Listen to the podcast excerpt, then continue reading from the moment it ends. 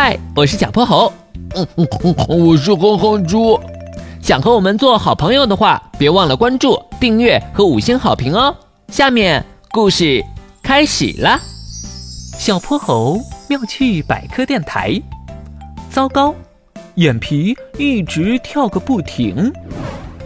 从今早开始，哼哼猪就发现了一件怪事：他的左眼皮一直突突突的跳个不停。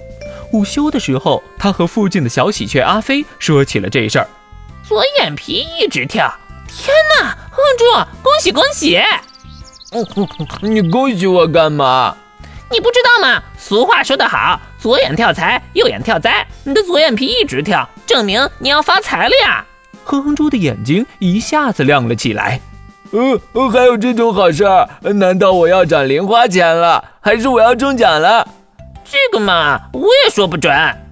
哼哼猪想了想，嗯，应该是中奖。我爸妈之前说过，等我到了高年级再给我涨零花钱。嘿嘿，看来放学后我得去趟门口的小卖部了，绝对有收获。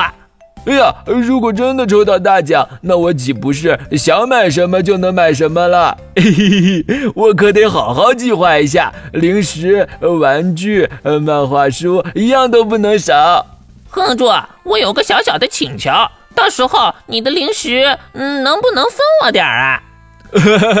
没问题。哼哼猪现在自己要中奖的喜悦中，整个人开心的快冒泡泡了。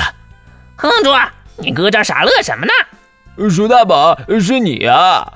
算了算了，我今天心情好，就告诉你吧。我的左眼皮一直在跳，小喜鹊阿飞说这是要发财的征兆。哼哼猪啊，他说的可不准，这个眼皮跳啊和日子有关，光看左右眼没用。呃。今天是星期一，眼皮跳代表有事情发生。我劝你啊，还是小心点儿。不会吧？真的？你不信就算了。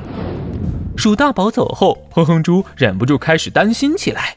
到底会发生什么事呢？考试考砸了，走路掉沟里了，还是有什么更糟糕的？